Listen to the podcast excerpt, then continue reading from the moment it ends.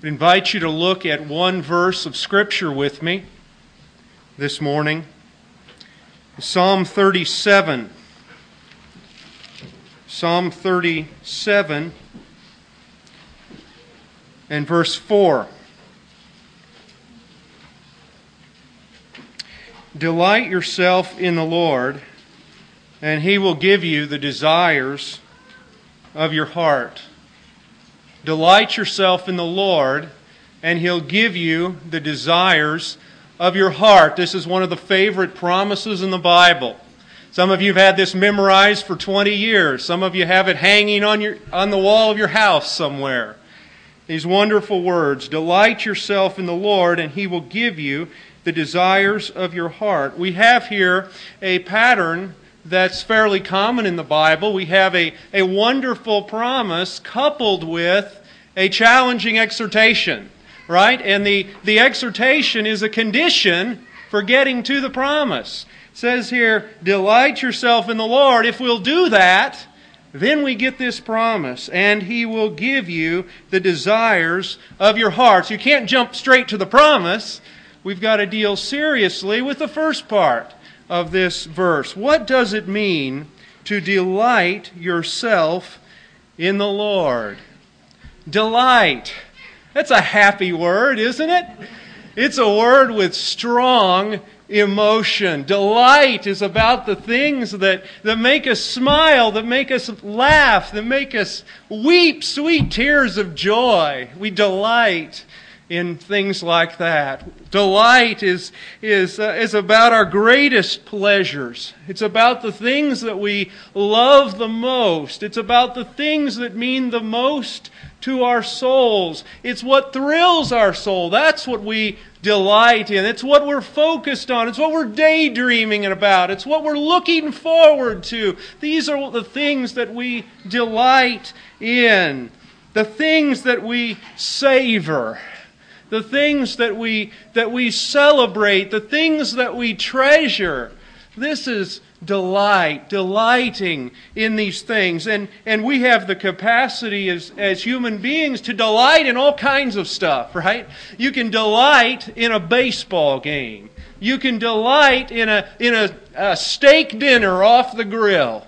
You can delight in things of beauty, beautiful art, beautiful sunset, beautiful wedding. We can delight in these things.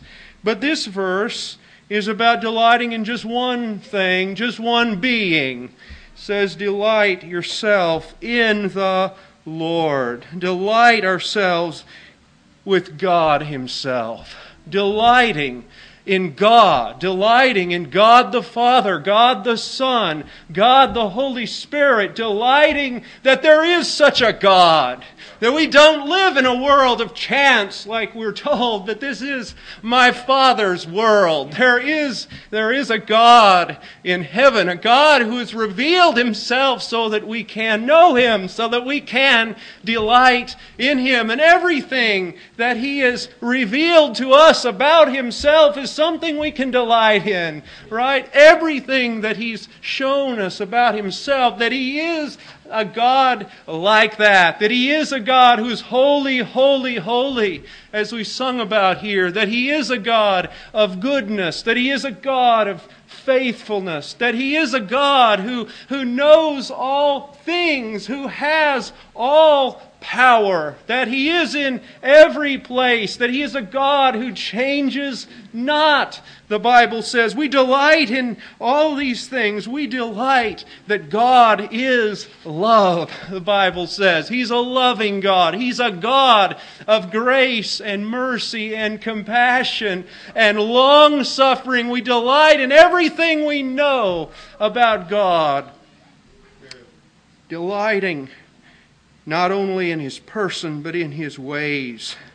How God acts, how God does things, how God has worked down through the, through the, the whole scope of history, how God has been doing things, how God has been weaving together a million threads of providence in order to accomplish His purposes. And we're part of all that web of providential workings in God's wisdom. We can delight in that, delighting in His salvation. How about that? Delighting that He is a God who saves, that He is a God who pardons iniquity, transgression, and sin, that this is the God that we know. Delighting in the person and work of Christ Jesus, delighting in every detail of what Christ did in coming into this world. The Word became flesh and dwelt among us. He lived a perfectly holy life, laid down that life as a spotless lamb upon the altar he gave himself for sinners and rose victorious on the third day and has ascended back into glory to the right hand of the majesty on high. Every aspect of Christ and his work of redemption, we delight in that. We delight also in the Holy Spirit. The Holy Spirit, that God isn't just a great God out there. But God is in here. God Himself comes to indwell me, that He walks with me and talks with me, that He teaches me and comforts me and empowers me and sanctifies me, the Holy Spirit with us. We delight in the Word of God as well. All that God has chosen to tell us. He didn't just tell us a little bit, right? He told us 1700 pages of His words to us. And in this book, there are hundreds of great and precious promises that He's made to His people. He's even promised to one day come home and get us and take us home to be with Him forever and ever. We delight in these things. We delight in God. We delight that He is our Creator, that He is our Father, that He is our Savior, that He is our Master, that He is the captain of our salvation, and our prophet and priest and king, and all these wonderful titles of God. You see, there is no, no shortage of material for delighting in God, is there? It's a vast subject. I suppose for all eternity we'll be uncovering and learning more about God, about Him, enjoying more of the God who is there. Is this important? Is it important to God whether or not we delight in Him?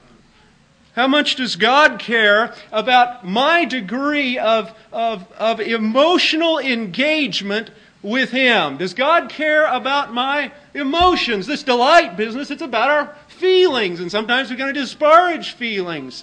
But how important is it to God? Is God just concerned about our bottom line performance? You know, if we're believing the right things and doing the right things, am I okay?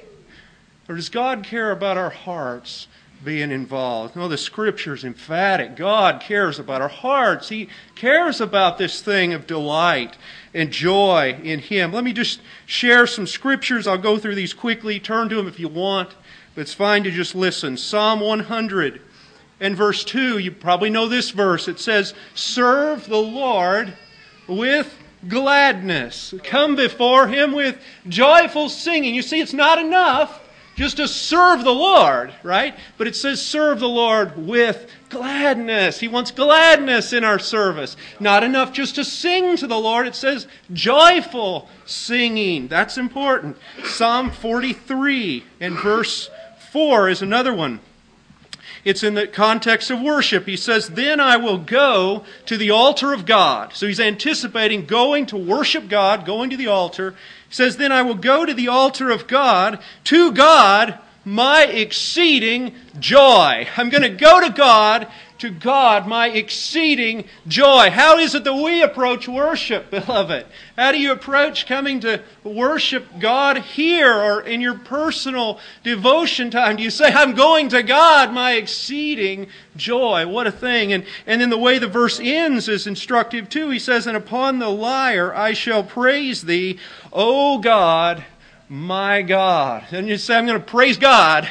He said, I'm going to praise, oh God my God. We have that sense of engagement with the Lord in our souls. Another one from the Psalm, Psalm 63, verse 5, says, My soul is satisfied with marrow and fatness. And my mouth offers praises with joyful lips. He says, My soul is just filled up, just satisfied with God, as if as though I'm stuffed with the richest food. And thus I respond with praise. Thus I, I praise him with joyful lips, satisfied with marrow and fatness. Well, a few from the New Testament also. These are very familiar. Philippians 4, verse 4. It says, Rejoice in the Lord always. Again, I'll say, rejoice. It just struck me this week that this verse is not about generic rejoicing, but it's specific rejoicing, isn't it? It says, Rejoice in the Lord. Rejoice in the Lord. It's just like our text in Psalm 37 Delight in the Lord, rejoice in the Lord always. It says, a continual thing, not just a Sunday morning thing, right? Rejoice in the Lord always. It's to be characterize our lives, our attitude. Uh, another reference, 1 Peter 1, verse 8. 1 Peter 1 8 says, And though you have not seen him, you love him. And though you do not see him now, but believe in him, you greatly rejoice with joy inexpressible and full of glory. So he says that, that, that yes, you can't, you can't see him now. Jesus is invisible to us, but, but we believe in him. We see him with eyes of faith. And that experience is so strong, so wonderful, that it prompts this joy. it causes us to greatly rejoice with joy inexpressible joy, unspeakable joy so deep and profound you can't ever put it into words, and full of glory. It says, What an experience the Bible describes this joy in Christ for the believer. One more reference. This one's kind of negative, but I think it's real helpful. In, in Revelation chapter 2, uh, Jesus the exalted Jesus is, is sending these messages to each of those seven churches, you know. And he has a personal word for each one of them. And to the church at Ephesus, um, he says something so interesting. This is a church that was doing a lot of things right. It's, he says that you're toiling, you are enduring, you are persevering. So it's this picture of a church that's plodding on, plodding on. They're doing, they're doing the right stuff they're, they're exposing error and false teaching. He commends them for these things, but he says, I have one thing against you that you have left your first love. You've left your first love along the way. Now, at some time, they did have a great love for God, but they had left it somewhere over the years. Yes, they were still plodding along, they were still doing a lot of the right stuff, but they had left their first love. A first love. It's kind of a kind of the idea of a honeymoon love, something kind of special at the beginning of a relationship, and you you're kind of used to that sort of dying out, sort of sort of turning into something kind of ordinary. But Jesus says, in your relationship with me, I don't want you to ever get over it. I want you to remain in, in a first love experience with me. He wants us to be engaged with Him that way. And it was a big deal to the Ephesians. Jesus said, if you, if you don't repent of this, if you don't get right, I'm going to come and take away your candlestick. And it appears that He did. So this is important to God. It is not acceptable to God for us to just be a bunch of joyless rule keepers. You know, here I am. I'm plodding along. I'm, I'm doing my duty here. I'm trying to endure to the end. But the Lord wants us to be delighted along the way. He wants us to enjoy Him. He's, he's looking for gladness in our service. He's looking for the one who's rejoicing always. He's looking for delight. He's looking for us to maintain a first love type experience with Him. So it is important to God. Well, next question then is why is this so difficult? Why is this so difficult to consistently delight ourselves in the Lord. You know, this should be the easiest possible activity, the most natural, normal, automatic thing. Do you think the angels in heaven have any difficulty delighting in God? Do you think they have to be cajoled and encouraged to do that? No, because God is altogether delightful. God is so glorious just in Himself. Oh, you can take what the, whatever the most beautiful things you've ever seen on earth, the most wonderful stuff that you've experienced, the things that mean the most to us in this life. God is infinitely better than the best things we can imagine. He is perfect. He is altogether lovely. The fairest of 10,000, right? So, how can we be ho hum about God. What's wrong with us? Well, the problem is always sin, isn't it? It's sin. It's our, it's our fallenness. This struck me this week. What an indication of how badly we're affected by the fall, how, how much we've been messed up. That here, the, most, the God Himself, the glorious God, is here before us, and we can't we, we have a hard time delighting consistently in Him.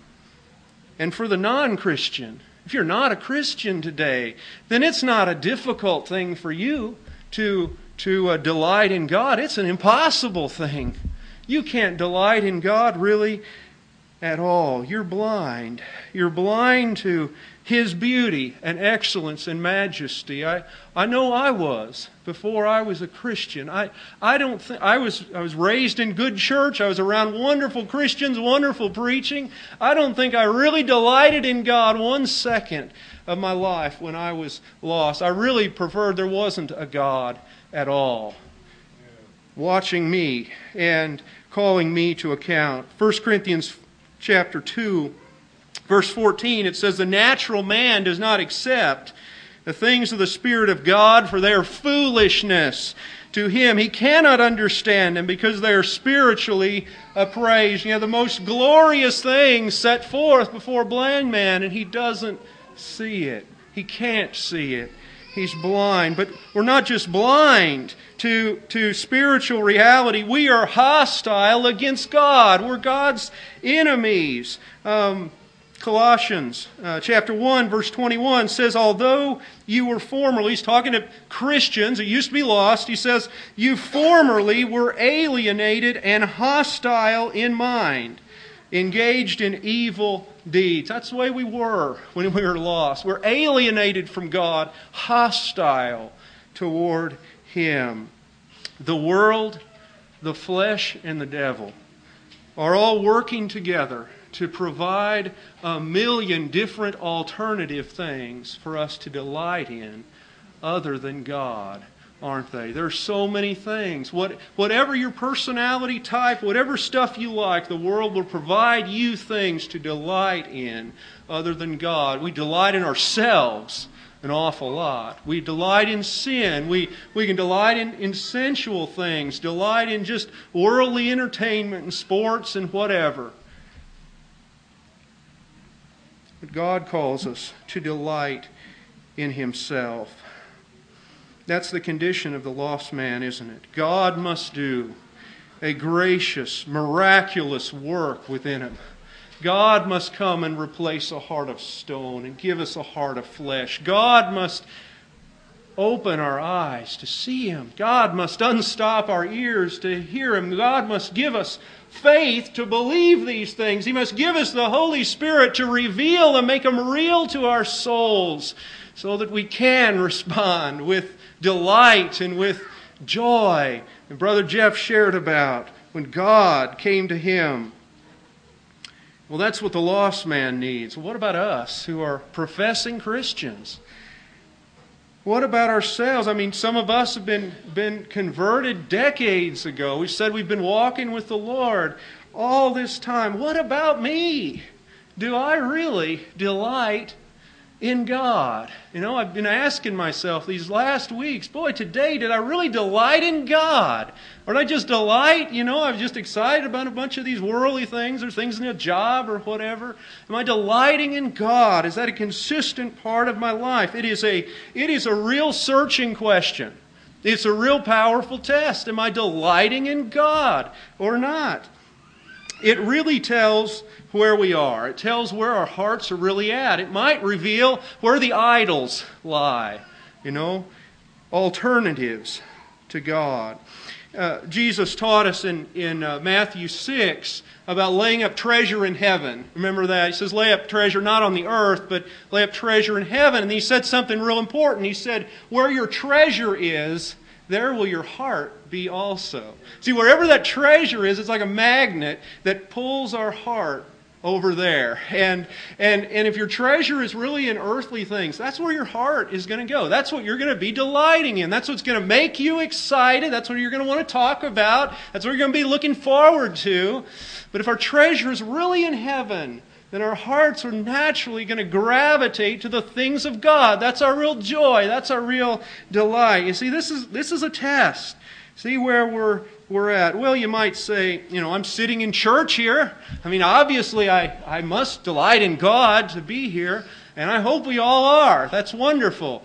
But we know the reality is that multitudes go to church and do religious things but aren't in touch with the Lord at all. You see, you can delight in churchy stuff without delighting in God Himself. You, I mean, some people just, just enjoy mystical spiritual experiences, getting a little tingly or whatever. Some people uh, rejoice in, in outward morality. They like hearing sermons about morality. It makes them pride, proud. They're doing the right stuff here. They're pleasing God. Um, some people like just socializing with Christians. I mean, most Christians are pretty nice people, and they just like being around them and doing activities and things sometimes. Uh, so you can do all kinds of, of religious things but not actually be delighting in God Himself. Think of the Pharisees in Jesus' day. These are some of the most religious people in the world, right? And, and here these, these guys are. They're, they're, they're memorizing huge sections of Scripture. They have wonderful Bible knowledge. They're going to all the meetings at the synagogue. They're, uh, they're fasting regularly. They are praying these long prayers. They, um, they're tithing, you know, so scrupulously as Jesus describes. They're doing all this religious stuff. And Jesus looks at them and says, Guys, you look so good on the outside, but your inside, in your heart, it's a disaster. You're like a whitewashed tomb. Looks good from the outside, but inside, death dead men's bones. See, we can be dead on the inside to God and, and still be doing all the stuff on the outside. Must examine ourselves, even if we think we're believers. The difficulty of delighting in God. Spurgeon, Charles Spurgeon, on his, his sermon on this, this passage in, in Psalm 37, he said that there were there are two times when it's especially difficult to delight in God two times. One of them is when everything is going terribly, when you're in the midst of, of horrible trials, when it seems like your prayer is not being answered, it seems like God's a million miles away, um, and and and we're very discouraged. It's it's difficult at that point to delight in God. That's difficult. But Spurgeon said there's another time it's even more difficult to delight in God. When do you suppose that is? It's when everything's going right. It's whenever, it's whenever you're getting everything you want. And, and, you know, the job's going good, and the family's good, and the church is good, and the car starts in the morning. Everything's great. And our tendency is to delight in all the stuff that's going well, rather than to delight in the giver of those blessings. So if you're in that condition, that's wonderful, but beware. Check your heart. What are we really delighting in. I think of that, uh, that hymn by William Cowper. The last stanza says, Lord, it is my chief complaint that my love is weak and faint. You ever had that complaint? You ever had that burden?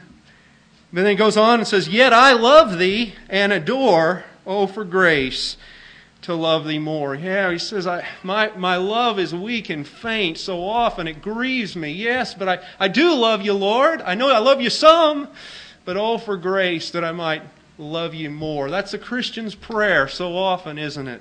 How do I love God more? How do I increase my delight in God? Well, you can make a big list of things. I, I, just, I just want to suggest one thought in passing and we'll move on.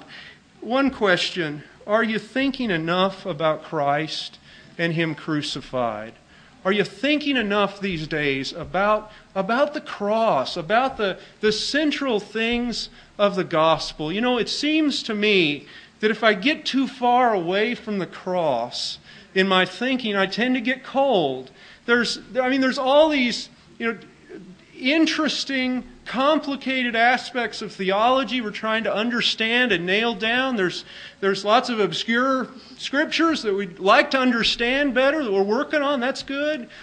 But if we get too far from the gospel itself, if we're not meditating on Christ, we can wind up cold to him. 2 Corinthians 4, verse 6, I think is helpful here. It says, For God who said, Light shall shine out of darkness, is the one who has shone in our hearts to give the light of the knowledge of the glory of God in the face of Christ.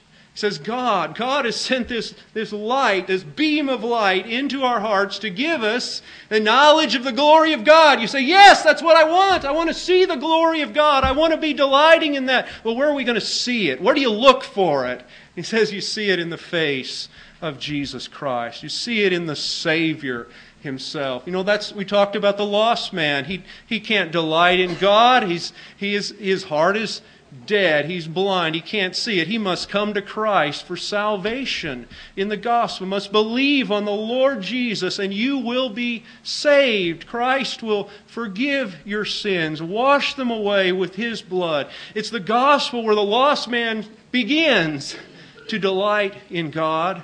But the gospel's also where all of us as believers, where we come to delight in God. It's still the same, the same gospel, the same Savior that we must gaze upon, that we must recount to ourselves all the aspects of what Christ has done for me, my position, because Christ died for my sins. It's a, an objective, certain, finished reality. My sins are paid for. There's no condemnation for me in Christ Jesus. And on and on from there. Our rejoicing, it seems like it, it always originates from the cross and then goes outward from there. Well, then, what about this promise here? I've, I've spoken all this time about the first part of the verse delight yourself in the Lord. But what about this promise? It says in, in Psalm 37 4 that if we'll delight ourselves in the Lord, He will give us the desires of our hearts. What an added incentive this is to be delighting in God. He says, You delight in God, He'll give you the desires of your heart. Now, what exactly does it mean? What is being promised here? Um, and, uh, and there's two different thoughts about what this means, and commentators I looked at kind of go one way or the other. Two thoughts are that one, God is, God is promising here that if we delight ourselves in the Lord, then God will give us all the stuff we want. God will give us all the things that we have a desire for. That's one view. The other view is that if we delight ourselves in God, that God will give us desires. So it's not about giving us the stuff, it's giving us the desires for the right stuff. And uh, so there's these two views, and I don't know which of them David uh, primarily had in mind when he wrote the psalm under inspiration, but I know both thoughts are true. They're both confirmed with other scriptures. And, uh, and actually, if you take both of them together, they actually form a, a wonderful progression through the verse. And I, I, hope I can show you this because I think it's really helpful. You know, the verse starts with delighting ourselves in the Lord, like we've been talking about. And then as we do that, as you delight more in the Lord, we start to change, don't we? God starts to work in us. And, and our priorities begin to change the desires and goals that were the biggest deal to us before when we were kind of shallow and carnal and immature, it seems like those things are kind of fading away. Those are less and less important. And God is giving us new desires, new priorities. There's new stuff that we're mainly concerned about. Like the hymn says, things that are higher, things that are nobler. These have allured my sight. Um, things of the kingdom, things about hungering and thirsting for righteousness, uh, things that are in accordance with God's will. Our, our, our desires change as we delight in God.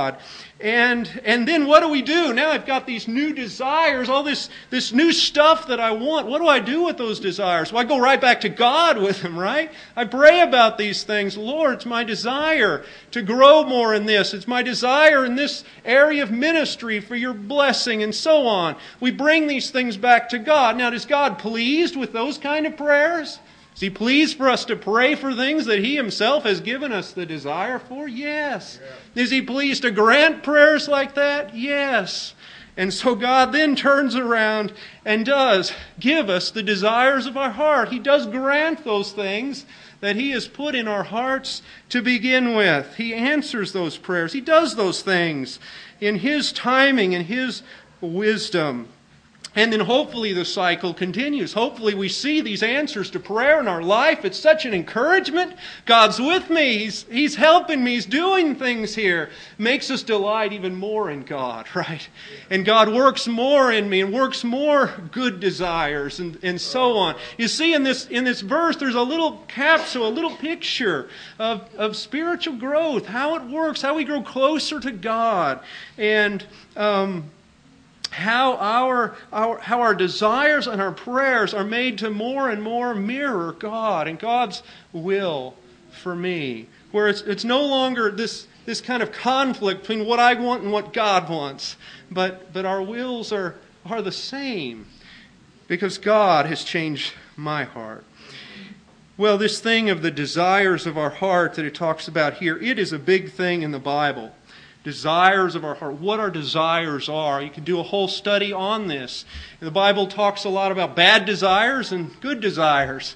On the bad side, you know, there's, there's all these sins, uh, covetousness, you know, greed, lust, pride. These are, these are sinful desires. The Bible talks about foolish and harmful desires and worldly desires and corrupt desires, fleshly desires. This is all Bible language. But then on the good side, there's, there's all these desires spoken of there as well. Um, I found, found verses about, about people that are desiring to go to heaven. That's a good desire.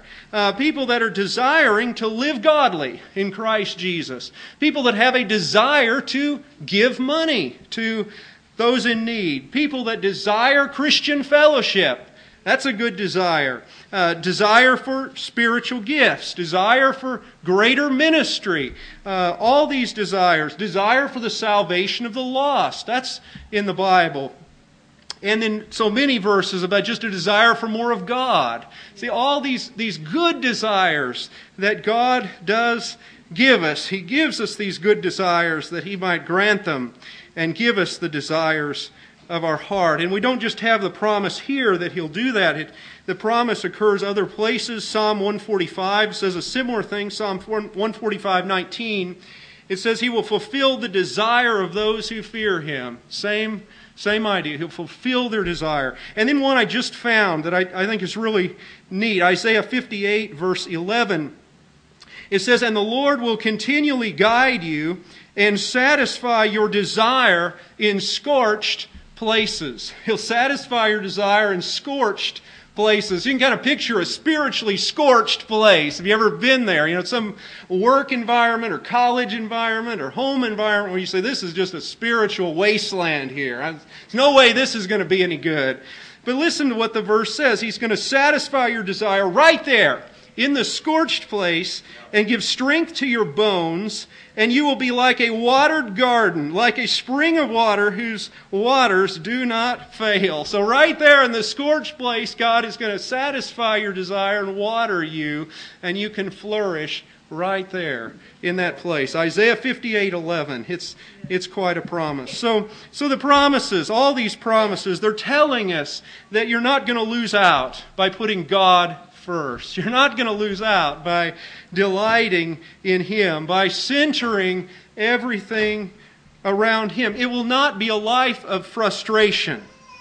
You know, I've got all these desires, but, but they're never going anywhere. It's never happening. Nothing's changing. No. The promise is if they're desires from God, God's going to be giving you those things. You're going to have the sense that God is, is with you and, and is continually answering your prayers and leading you on in what He wishes to accomplish for you. Seek first His kingdom and His righteousness, right? Jesus said that. And all these things will be added to you. No good thing does He withhold from them who walk uprightly. Psalm 84. So we don't have to worry. God will abundantly provide for us, and God will give us desires of our heart.